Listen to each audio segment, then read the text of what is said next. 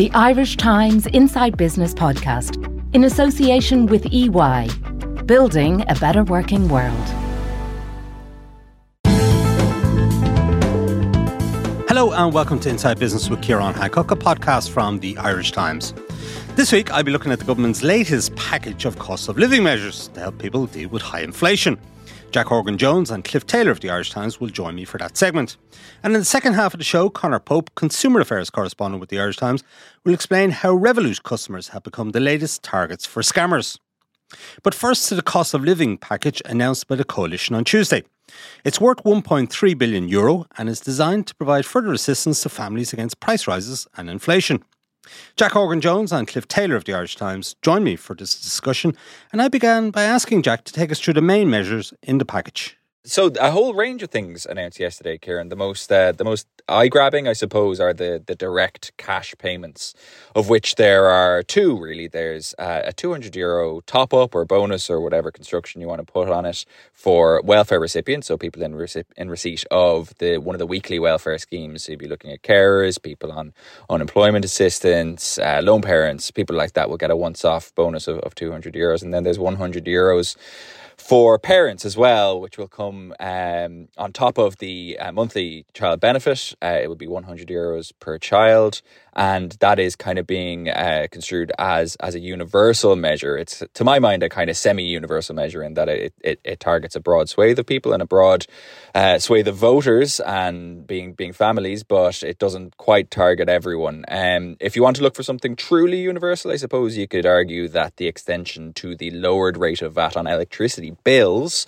which are charged a VAT of nine percent, um, that has been extended and you could also probably argue that the gradual phasing out of uh, lower rates of excise duty on uh, on on motor fuels is also a universal benefit, albeit it's it's kind of the slow death of something as opposed to a cliff edge. So you could maybe argue that it's not it's not strictly speaking a uh, a universal benefit. So the, the the sense is this is more of a targeted uh, package than before. It's certainly a smaller package than the last time out. And in addition to those kind of spending uh, measures that I've already talked about and some of the tax measures, there is also the the big headline on the tax side is the decision to go ahead with the ongoing temporary reduction temporary perhaps in inverted commas at this stage on VAT and the tourism and hospitality industry again Con, uh, continuing at the 9% rate rather than going back up to the 13.5% rate, there's a big cost associated with that. That the government is foregoing uh, tax revenues of uh, about 300 million uh, to put that out to uh, to the end of August of this year. They are swearing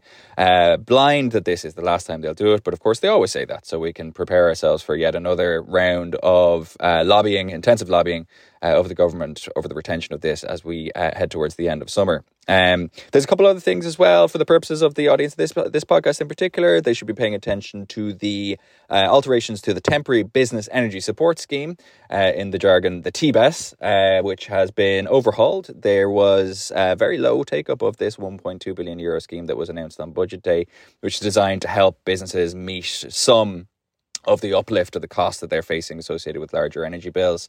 Um, basically, the, the, the, the, the sense in government was that uh, A, it wasn't generous enough. So uh, the, the amount that can be paid out is being put up from 10,000 to 15,000. And B, that the entry criteria was just a little bit too difficult to achieve. So you had to show that 50%, that, that you were facing an increase in the unit cost of your electricity of 50% versus 2021. That's been lowered to uh, to 30%. So you have a, a lowering of the floor and a, and a, heightening of the of the ceiling.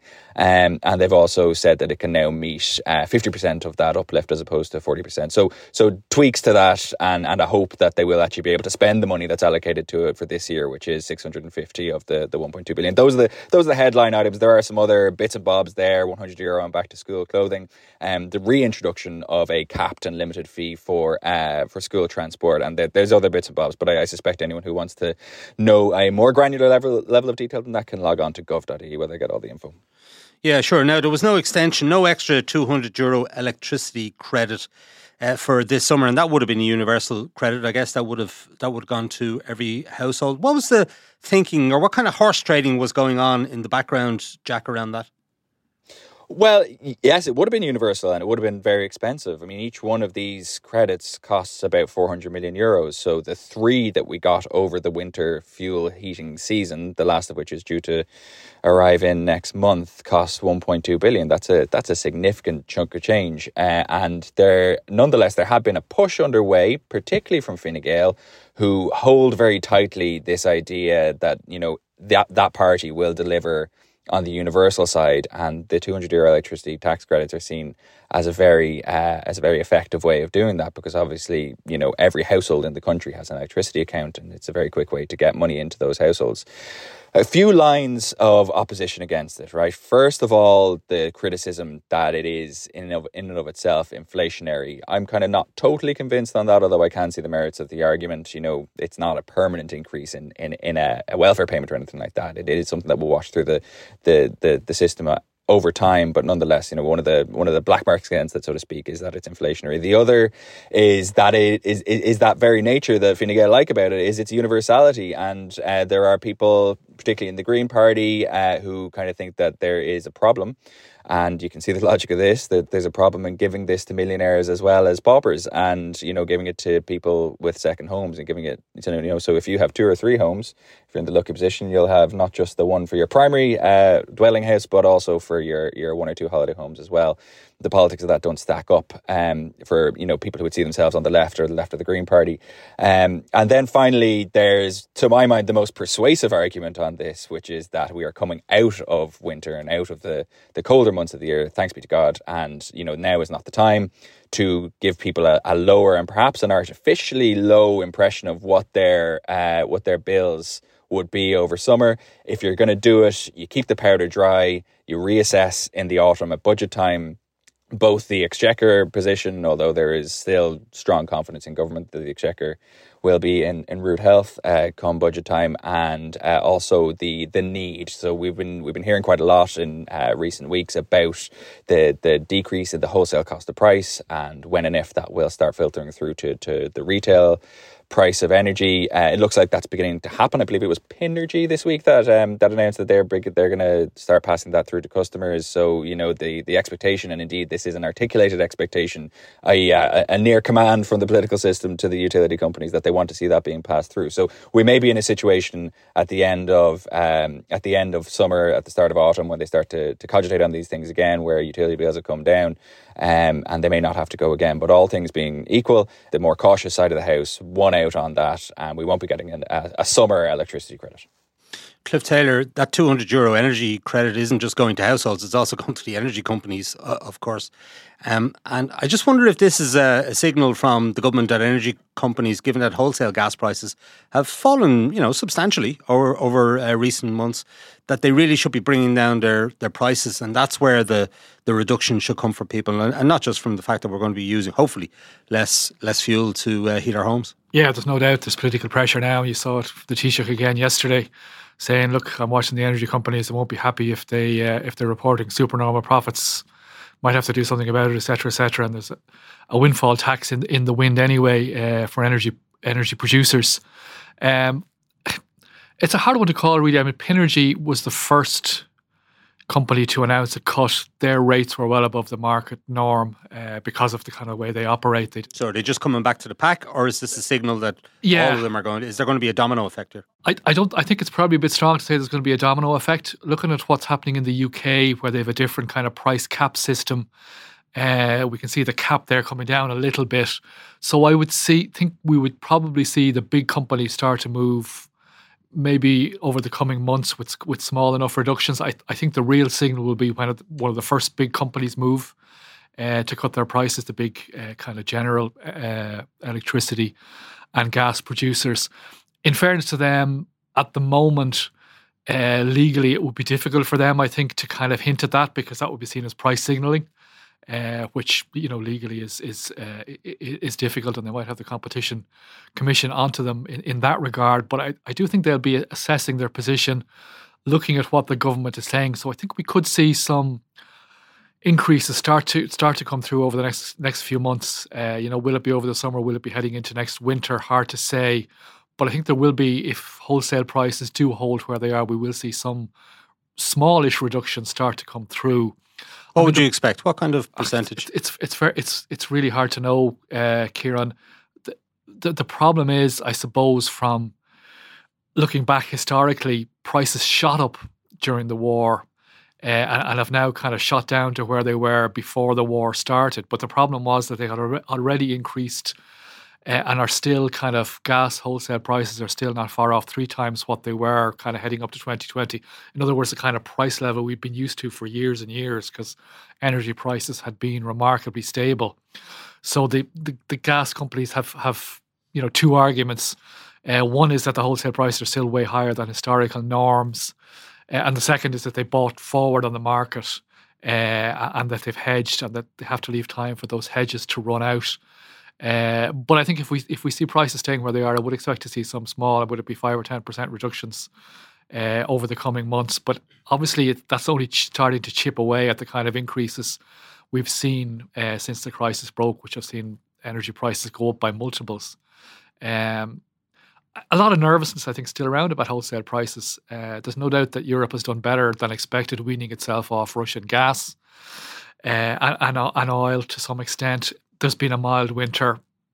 Prices have come down a lot more, I think, than, than anyone would have expected. But I think that the other reason the companies are holding off, they just want to see how things pan out over the next few months. Is there going to be a, a spike back upwards in heading towards next winter? Uh, you know, you get a patch of cold weather heading into next winter. Are we are we going to be back to where we were? Could, might the war, you know, no one knows what what the course of the war is going to be. A lot of bellicose statements from both sides yesterday, so still a lot of uncertainty out there. But if prices stay where they are and the wholesale market are fall a bit, I do think we're going to see that pass to consumers sooner rather than later. Jack, why have they extended the special 9% VAT rate for the hospitality sector? Because we know that uh, officials in the Department of Finance want rid of it. They've wanted rid of it uh, in the past. They did get rid of it temporarily, and then COVID came came along and was reintroduced. So, and it is costing a lot of money, right? So, why uh, why have they decided to extend it? Because the hospitality lobby is incredibly powerful. Uh, that's that that that is the only reason, uh, to my mind. Um, so, the nature of the hospitality industry plays on the particular weaknesses of the political system, in that it's spread out across the country. A lot of people work in it. It has a lot of kind of strong advocacy, both in the media and also directly into uh, the kind of extremely permeable underbelly of Irish politics. So, you know, to translate that, you know, they get it in the neck a lot from the hoteliers and restaurateurs in their areas, they being the, the government TDs.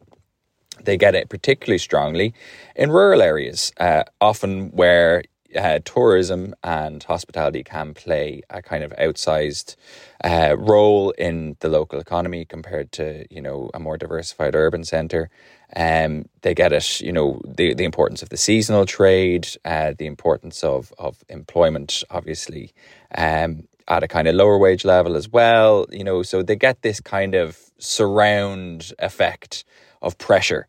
Uh, at nearly all times to to to you know be receptive to the interests of the hospitality industry, and that builds to a peak around the nine percent and the extension of the nine percent, and that historically has made this an incredibly difficult measure to put back in the box once it's taken out. Uh, Cliff and you, Ciarán, will both recall that I think this was originally introduced during the financial crisis as a way to try and help an industry yep. that was 2011, help an industry that was really on its knees at the time. Um, and it took absolutely ages and multiple attempts. And I think it was only, you know, after confidence in supply, during which it must be noted that the current Minister for Finance, Michael McGrath, was a strong advocate for retention of the lower 9% uh, levy. It was only after confidence supply that they managed to, to kind of put away that recession era instrument. Uh, well after the recession had, en- had ended, and then during COVID, uh, again, you know, we shouldn't underplay the seriousness of the challenges that were facing the sector during uh, COVID because obviously no one was doing anything and there were no, there was no tourism. So you know, it was thrown as another lifeline uh, to to the industry, and yet again, it is proving for all the reasons I've outlined to be remarkably difficult to put away. Um, and and you know, the only constituency other than backbench TDs uh, that advocates for this, and indeed government ministers as well, uh, is the industry itself. I mean, it has basically no friends in the policy making space or amongst the kind of think tank intelligentsia, the kind of policy wonks who advise government, they all don't think this is a good idea. You know, the ESRI, the Commission on Tax and Welfare, the officials in the Department of Finance, uh, the Fiscal Advisory uh, Council. I was talking to Sebastian Barnes yesterday. This was really the, the one only true point of objection that he had to, to the latest cost of living measures was the fact that this was eating up such a, an amount of, of, of money and that, you know, it, there seemed to be no external logic for it. But nonetheless, the uh, the the the permeability of uh, the political system to these kind of arguments is matched only and at times by its impermeability when it comes to, to logic on, on things like this, and therefore we get another another few months of this, and, and as I said at the top, another big row at the end of August. Uh, Cliff, it's been extended to the end of August, and I just wonder is there a significance in that? Because obviously, the end of August is the end of summer. Mm. Now, if they'd lifted it, uh, arguably the hotels and restaurants would have had to put up their prices, or at least that's that's what a lot of them were, were sure. telling us. So people would have had to pay more, uh, both for dining out, but also for their staycations if they decide to stay in Ireland. I mean, it seems like a daft argument, but I just wonder whether there's some something in that. The fact that they've extended it till the end of August. Well, they were telling us that the the restaurant and and, and uh, hotel industry were telling us that the the industry would be laid waste if if the if if the increase came through. Uh, look, you can see the argument, but I did smile when I heard uh, Finance Minister Michael McGrath say yesterday, uh, with this kind of most serious face on, uh, that this was being done to hold down inflation over the summer. Uh, because I'm pretty sure that uh, the minister and all his officials uh, have been arguing and batting pretty strongly to get rid of this right through these talks, and, and this was kind of a last minute compromise. And talking to a, another person in the political system yesterday uh, kind of said to me, look, it's all very well for you guys and the think tanks and the media and all that to call for the abolition of this, but you don't have backbenchers. And I think, as Jack said, you know, the industry has very cleverly lobbied, targeted uh, backbenchers, uh, the Fianna Fáil backbenchers, the Fine Gael backbenchers to, to, to some extent as well, and just got enough pressure to get this over the line for another few months. And it is going to be very interesting to see what happens because the uh, the campaign to extend it beyond summer started about on the six o'clock news last night when Adrian Cummins from the Restaurant Association was on saying, "Oh, we think this should be a permanent measure." And look, that's fine. That's what he's paid for. But uh, I think the uh, the government faces a fight on this, and there's no doubt that the industry isn't gonna isn't going to go away. It, will probably depend to some extent on how the summer season goes and whether hotels again are, as they were uh, last year, accused of price gouging and, and shoving up prices and charging too much for holidays at home. If the industry's on its best behaviour, maybe it'll have an argument to extend it even further. Yeah, maybe the prices have already, the price increases have already been yeah, baked in. Yeah, yeah, quite possibly. All right, yeah. I mean, if you try, can, can they get can they get much more expensive? well, exactly. The question, if you, know? you go out to a restaurant in Dublin, you want to have a steak. I mean, you nearly have to sell one of your children to afford it. It's uh, it's quite expensive now. It is, and I, I very much doubt uh, reducing. You wouldn't get the full child benefit then, as well. As the That's true. um, and I very much doubt that the likes of the Shelbourne or Ashford Castle or whatever are going to be, uh, you know, devastated by, by going back up. But it is, so.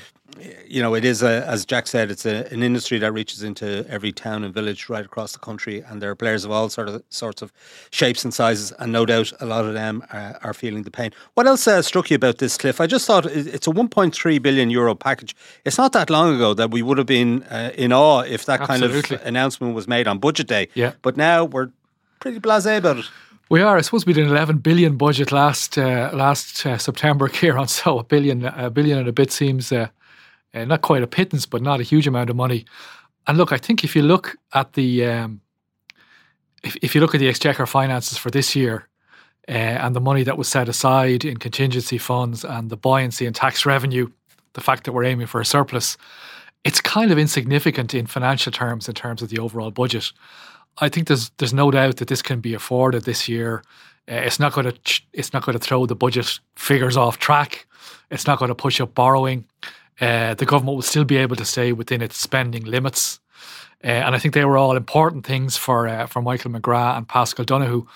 And and I, you know, while it while it isn't significant in uh, in the short term and its immediate cost, I think the battle that they you know that they undertook was to try and put down a marker that these things were going to be phased out, that we weren't going to start seeing for example, the 200 euro energy credit as a semi permanent measure or the 9% VAT rate uh, or, these kind of once off uh, welfare measures whenever energy bills went up.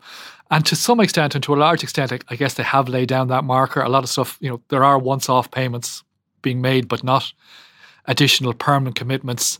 Um, the special tax measures, the excise and fuel, the lower VAT rate on energy bills are going to be phased out, uh, you know, assuming that that does continue. So to some extent, I, I think uh, Michael McGrath and Paschal Donohoe have, have, have won here in terms of keeping a rein on things and not going you know, not going into a massive kind of two or three billion euro package as some of their other cabinet ministers would perhaps have liked, and which the figures for this year would have allowed. Um, but the flip side of that, I think, is that there's going to be huge pressure yet again ahead of the budget. And part of the argument is that, you know, are we now looking at a period when energy prices for households are energy bills for households are going to remain permanently higher than they, they have done kind of than we got used to for many years? And is that going to require, you know, some kind of more ongoing support for less well-off households uh, over the next three or four years? And how is that going to be structured? And um, as um, as Jack said, you know, the problem with the 200 euro credit is that it goes to everybody. Um, it goes to the rich, the poor, the middle. Uh, there's a lot of what economists call deadweight loss there. In other words, giving money to people don't, who don't need it. Uh, there's a lot of households who probably didn't even notice that their energy their energy bills on direct debit. A lot of households didn't even notice that uh, that um, you know they got the 200 euro. Jack, sorry, you wanted to jump in. Well, I just I just wanted to make the point that like you know Cliff uh, is correct that you know sound economic policy and Cliff obviously is a is a consistent advocate for a sound economic policy uh, would dictate that all this gets generated um, and and pointed towards uh, lower income households. And you know the problem is that like Fine Gael has set itself up as mm. as the the custodian of the interests of the people who get up early in the morning. And the people who get up early in the morning are and there there is logic to this argument as well of course. They, those households are under pressure pressure as well. And if you introduce only targeted measures, uh, it kind of flies in the face of that doctrine that has now been established by by this government, and also introduces the the prospect of you know a whole. Uh, a whole barrage of kind of Joe Duffy calls, hard cases, you know, mm. people who are just outside the cutoff point, and the politics of that are really difficult. They're really difficult, especially for Fine Gael. Um, so I think that like the the, the the logic for continuing, or at least the political internal logic for continuing in the vein that they have done so remains intact on the far side of the summer and as we head into the budget season if the broader period for the or if the broader outlook for the exchequer is is as healthy as it is now and it is pretty healthy as well like i mean they have I can't remember the exact figure, but they have several billion in contingency funds uh, for this year. Quite a lot of that will be not. They have six billion, know, I think, Jack, in the reserve fund or rainy day fund. Six billion. It. It's uh, and, and they have a tremendous amount of money, I think, in in other pots of of mm. uh, that are stashed around the place as well that will be used to pay for Ukrainian hotel accommodation and the likes. But like they haven't. My understanding is they haven't actually had to use any of that for this package. So I think that the spending measures were used were generated from savings um, in the social welfare budget or you know just the, the, the social protection budget that wasn't quite as, as as maxed out as they anticipated so they were able to save it from that side. And then on the tax side they're they're fairly relaxed about it you know notwithstanding the kind of doom and gloom in the wider uh, the wider kind of global economy they point to the the quarter four uh, tax returns and they say look corporate tax still strong payroll tax still strong.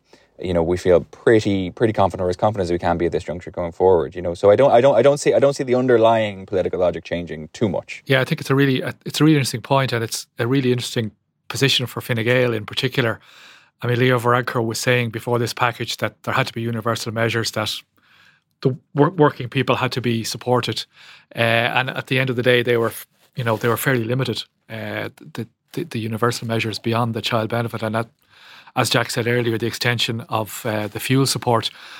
I think Fine Gael would also see itself being positioned as kind of the, the party of fiscal responsibility, uh, the party, you know, that minds the national finances, uh, while others on the opposition benches, particularly Sinn Féin, are wanting to spend yeah. money right, left, and centre. I'm not sure there's many votes in that, though. No, I, I agree with you. And uh, the flip point of that is how do you, in that context, how do you target help at you know what Fine yeah. Gael would see as a squeeze middle. on Very that, difficult. On that point, Jack, what was the opposition uh, reaction? More, more, more, I presume. Yeah, look, it's it's it's more, more, more, um, and you know, there's there's a particular. I think there is a bit of a weakness, although I I, I wouldn't overstate it in the fact that they have uh, extended the VAT cut for hospitality, um, and you know all these kind of moneyed hoteliers and and restaurateurs and so on that are conjured up by the opposition uh, and not been quite as generous, for example, on the child benefit, which is uh, coming in at a level, as, as I said, of 100 euros per child as opposed to the usual uh, 140, and it was paid at a bonus level of 140 in, in, in the budget. Like, I, I think that the, the, the, the opposition they like I don't think they see this as a as a particularly kind of fruitful avenue to go down. Uh, ultimately, at the end of the day, the government is spending a lot of money. Yes, they will criticize the choices that are made therein and, you know, the implementation or execution, but like they're kind of in the same space. And I was writing about this in the Political uh, Digest this morning, which I can recommend to our business audience as well. I was writing about this this morning. The, the opposition find themselves to an extent in the same space that they were on COVID, where they will criticize implementation, but by and large, you know, the policy stance is, is, is pretty much one that will be common no matter what government was in power. You know, I think that, that, there's some commonality there with the, the migration debate as well. Any of the mainstream parties, they'll they'll criticize around the edges, but would they fundamentally do anything different? I'm not sure. The opposition wants to get back to health and housing, where they're able to say things like a Sinn Féin government would do something radically different and and change the system, um, because they can do that with credibility. And I think that that kind of criticism actually travels more. Yeah, I think it was. I think it was opposition by rote to to a large extent, and it was interesting, as Jack said, that uh, uh, Mary Lou McDonald's main argument was, what about the renters now and people who are on uh, facing high mortgage repayments? Now that wasn't what this package was about, but it's an attempt, I think, to move the back, the argument back in that direction. Cliff, we mentioned the uh, the taxation picture, and it has undoubtedly been very strong over the last uh, few years, both in terms of income tax returns and uh, particularly in, in, corporation taxes, well over twenty billion now. Huge, huge numbers. But I just wonder, is that picture beginning to going to begin to change? Because just this morning we had Google confirming the 240 jobs going in Ireland. Now they employ thousands here, so it's still uh, you know a relatively small number in the overall uh, mix, but nonetheless, we've had similar announcements from other big tech companies in this town. And you just wonder uh, who's going to pick up these people who are being laid off. So, are we going to start seeing unemployment increase? Are we going to start see, seeing pressure on income taxes? Are we going to start seeing pressure on corporation taxes if these companies are laying off people for a reason and presumably it's because the profitability is going to be down? So, are we going to see those pressures coming through this year? I don't know if we see them coming through this year. I, I do think we will see them uh, coming through at some stage.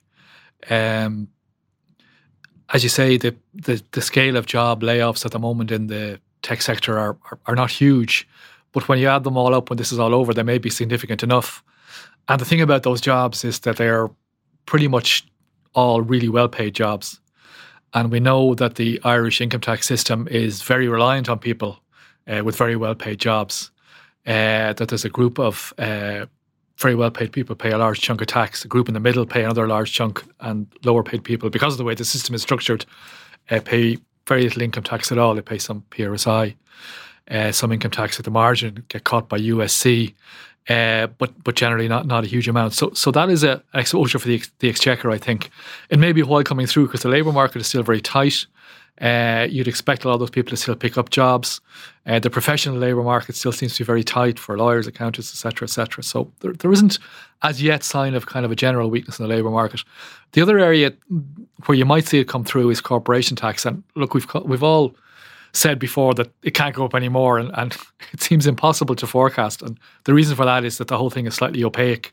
Uh, that we don't know precisely why it, corporation tax has gone up so much in the last few years, beyond a general understanding that corporate profits of the companies based here have gone up and they're booking more profits here, and Ireland's getting a, a slice. Of There was an that. IP bounce, wasn't there? there was an IP ago? bounce a few years ago, uh, but you'd have to reckon with the tech companies making less profit this year, uh, and, and, that seems a given.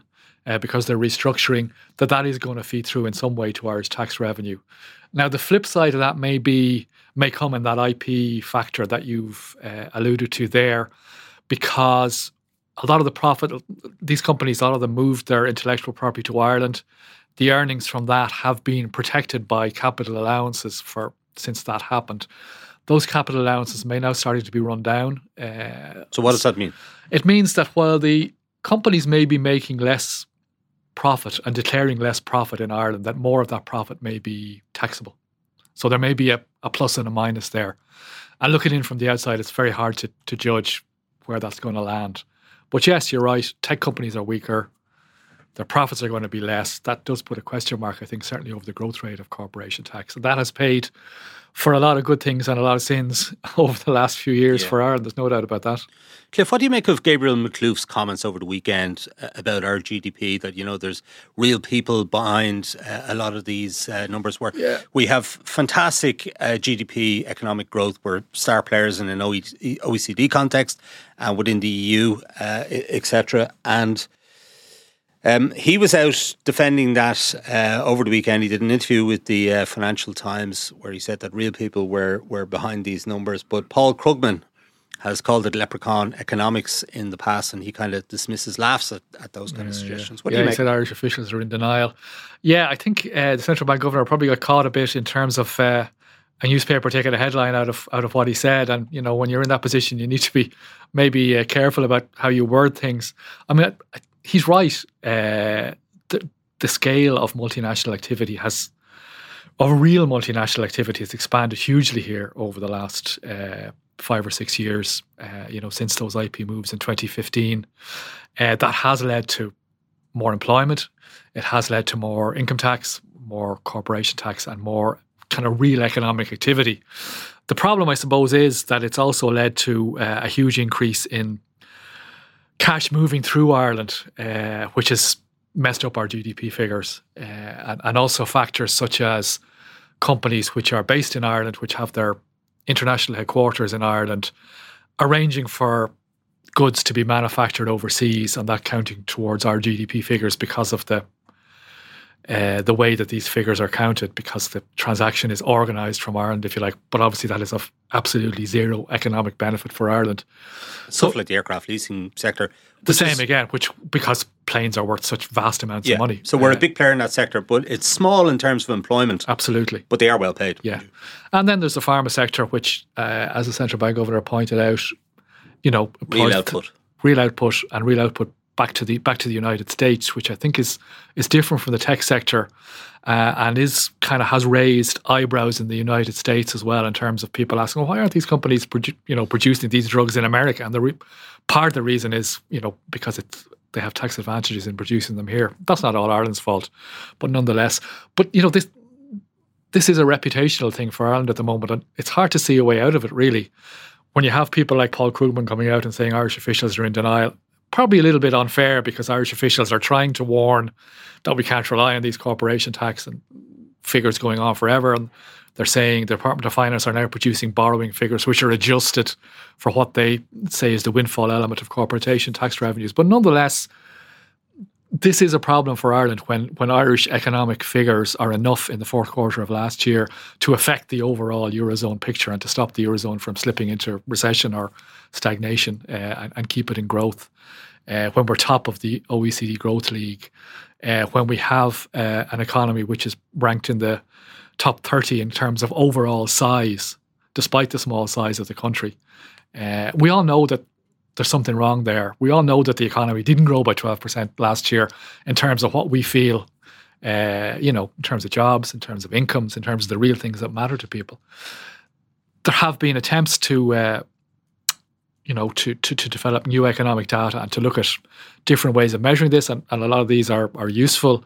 Uh, modified domestic demand, for example, and, and GNI star, the uh, poorly named uh, uh, poorly named aggregate that was developed a few years measure. ago. Yeah, yeah. but um, I think they needed a bit of PR advice in terms of the name, and, and also the figures from GNI Star tend to come out so far in, in arrears, if you like, that the, the, the debate is, has been had by the time we know what they are. So there's still a problem there. Okay, Cliff Taylor and Jack Horgan Jones, thank you for joining us. Uh, we're going to take a short break now. When we come back, I'll be joined by Conor Pope, who'll be telling me about the latest financial scams being perpetrated by criminals. Back in a few moments. At EY, our purpose is to build a better working world. As one of Ireland's leading professional services firms, our exceptional people are at the centre of everything we do. We deploy technology at speed and innovation at scale to deliver exceptional solutions for our clients, enabling them to transform and grow. To find out more, visit ey.com. Now, welcome back. This is Inside Business with Ciarán Hancock. Now, delighted to be joined by Conor Pope, our Consumer Affairs correspondent on the line. Now, Conor, tell us what scam is being perpetrated against Revolut customers in Ireland. Well, what's happening with Revolut customers is they're getting scam text messages and they appear to be from the payments app and they appear to be legitimate. And what the customers are being asked to do is to verify certain details. And if they don't do that, they'll face having their accounts frozen. And within that text message, there's a link they follow the link. They're brought to what looks like a legitimate Revolut page. They enter some details, and after that, the fraudsters start stealing their money. Now, to be fair to Revolut, they're not alone in this type of scam because this type of scam happens across the board. But I think one of the reasons why they hit the headlines in recent days is because the Financial Services and Pensions Ombudsman referenced them and said that in the past, because Revolut was based in Lithuania, it was trickier for the ombudsman to get involved, but it should be easier in the future for the ombudsman to get involved in these kinds of stories and these kinds of st- scams related to Revolut, because Revolut now has an Irish IBAN. Yeah, and of course they're offering uh, credit cards in the Irish market now, so they're extending their their reach here. Big time. Yeah, you were writing recently about eight scams um, that consumers here should be wary of. Just take us through the the sort of headline ones, if you like, and how to avoid them. Well, I suppose there are so many of them; they keep evolving. But the, the, the ones that are very common at the moment, the the one that we refer to there is the smishing scam, and that will see the criminals send you a text message containing a link, and that link will lead you to a page that looks legitimate. You enter some details, and then the criminals can access your financial details on that one. So that's a, that that's one of the very very common scams. But there's a whole lot more. For instance, the invoice scam is one that targets businesses in particular, and it's people are particularly vulnerable to it now um, as a result of the of the, the exit from the Irish banking market of KBC and Ulster Bank. So there's a lot of volatility and a lot of movement within the banking sector. And the way the invoice scam works is you get an email from a company that you do business with saying that they've updated their financial details and here's their new bank account number. So you could, you you need to put that into your systems. And then you might hear nothing from the company for a couple of months. An invoice falls due. You pay using the new uh, banking details that you've been sent and then, of course, the company contacts you to say that they have not received any payment. And that's because the criminals have piggybacked on your relationship with that company, sent you uh, crimin- uh, th- their own bank details, and that money is gone. So that's a very common one. The romance scam is really common, and it targets very, very vulnerable people, and it's particularly sinister because of the way it targets individuals. Because a lot of the scams, the email scams, the smishing scams, the, the, the, all of these things, they tend to be sent out in sweeping, uh, massive volumes, and as a result, you know, they, they just hope to get lucky every now and then. But with the romance scam, they can target individuals. They can look up the likes of RIP. They can look up um, various different sources to find out about an individual, and then they target that individual. They pretend to be somebody else. They pretend to be maybe someone working on an oil rig in the North Sea or a, a, a, a soldier based in Afghanistan or wherever it might be. They build up a relationship. Then they ask the person they've built up the relationship with for money. The money is sent, and that and then it's kind of game over. And that's probably where most people are losing most money in that type of scam.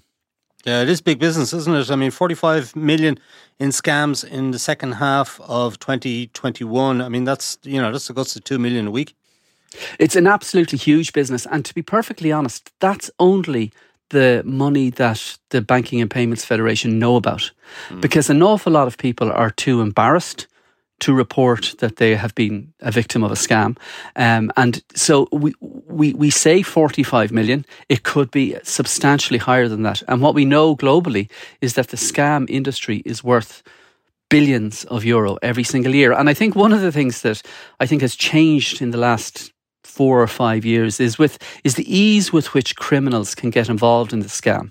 Because in times past, if you wanted to piggyback on a legitimate number, so if you wanted to pretend to be Bank of Ireland or AIB or Revolut or An Post or the Attorney General or whoever it might be, it required a huge level of computer programming ability and to be able to hack into systems and to be able to you know uh, create these bogus numbers. Whereas nowadays you can download that software from the internet for a tenner or for 20 euros and that means that it's much easier for criminal enterprises to get involved in it.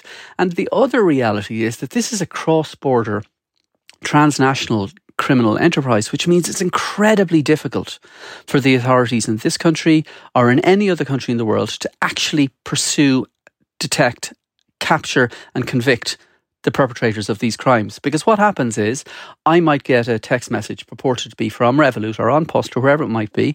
Um, I fill in the details as I'm requested to do on a website that looks legit. My money is then transferred to an Irish bank account. Then that bank account, which is a mule account, it, it, it has the person behind it doesn't know what's happening. That account then transfers the money to an account in Italy, which transfers the, the money to an account in Hungary, which uh, then might go to sub-Saharan Africa or to China or wherever it might be, and it becomes impossible a to follow the money, and then even if you can't follow the money, it becomes even more difficult to track down the criminals. Yeah, have you been subject to a scam yourself, Conor? Do you know what? I've almost fallen victim to it a couple of times. And there was one when I got a message from that claimed to be from Netflix telling me that there was a problem with my account. Now, Ciarán, who wants to lose their Netflix access on a, on a Tuesday night at 8 o'clock in the evening? And I was like, oh my God, there's a problem with my account. So I followed the link. And this is maybe four or five years ago, before the smishing scams had really uh, become so commonplace. And I was literally on the cusp of entering my details when this tiny little voice in my head said, what are you doing, you gombeen? Have you not been telling people about this for for years. So I stopped. I contacted Netflix and they confirmed that it was a scam. Another time I was trying to buy something on eBay. And I really wanted this thing. Now, what it was is entirely irrelevant. And I just missed out on it. Uh, and then 24 hours later, I got an email saying, "Oh, second chance offer," and it was purported to be from eBay saying that the the top bidder had had had uh, bowed out of the transaction, and I could now send the money and I would get it. But the thing is, that scam artist said, if you, you don't have to send it via eBay, you can send it via Western Union or one of those money transfer organizations. And I think there's certain red flags that, and when you hear that somebody wants the money to be sent via Western Union or indeed any of those money transfer things, that's one of the big red flags. And Western Union will be the first one. So I've nearly been caught a couple of times, but uh, I think I'm fairly skeptical and incredibly cynical of all correspondence, be it whether or not it comes from email, text, or even telephone calls. Conor, a couple of top tips for people who aren't sure if a link they've been sent by email or text or whatever, whether it's legit or not. What tips can you give them to ensure it is? Well, I'd say the first and most important tip for people to remember is that under no circumstances ever will a reputable organization contact you via text message or email with a link asking for financial details. No company will ever do that. So that's the first and most important thing for people to remember. If you get a text message from An Post saying that there's a problem with a delivery and they need 190 in customs charges and there's a link, it's a scam. If you get a message from AIB or Bank of Ireland with a link, it's a scam. If you get a message from Revolut with a link, it's a scam. And that rule will save you money. That rule will save potential victims. The other red flag is if somebody is asking you to give them money in a hurry, well, then that's another red flag because people, the scam artists, the criminals they will try and put you under pressure. And they'll try and say, oh, we need to act fast or you're going to lose out on this thing or else your account is going to be frozen or blah, blah, blah.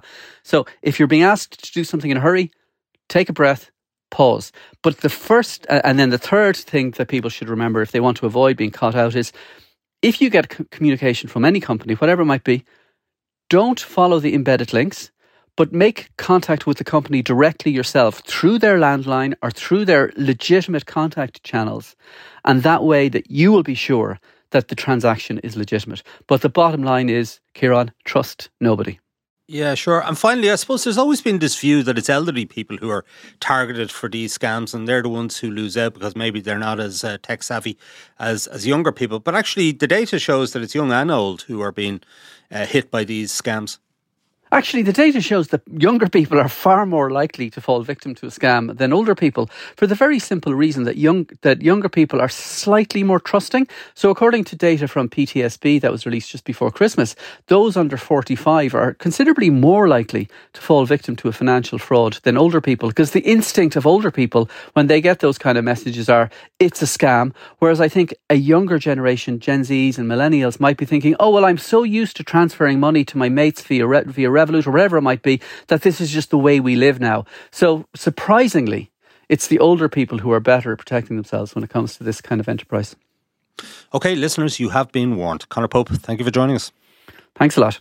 Okay, that's it for this week from Inside Business. My thanks to Jack Horgan Jones, Cliff Taylor, and Conor Pope for joining me on the show. Declan Conlon produced the programme with JJ Vernon on sound. Thanks also to our sponsor EY for its continued support. Remember, as a subscriber to the Irish Times, you can get the latest business news straight into your inbox by signing up to our Business Today email at irishtimes.com.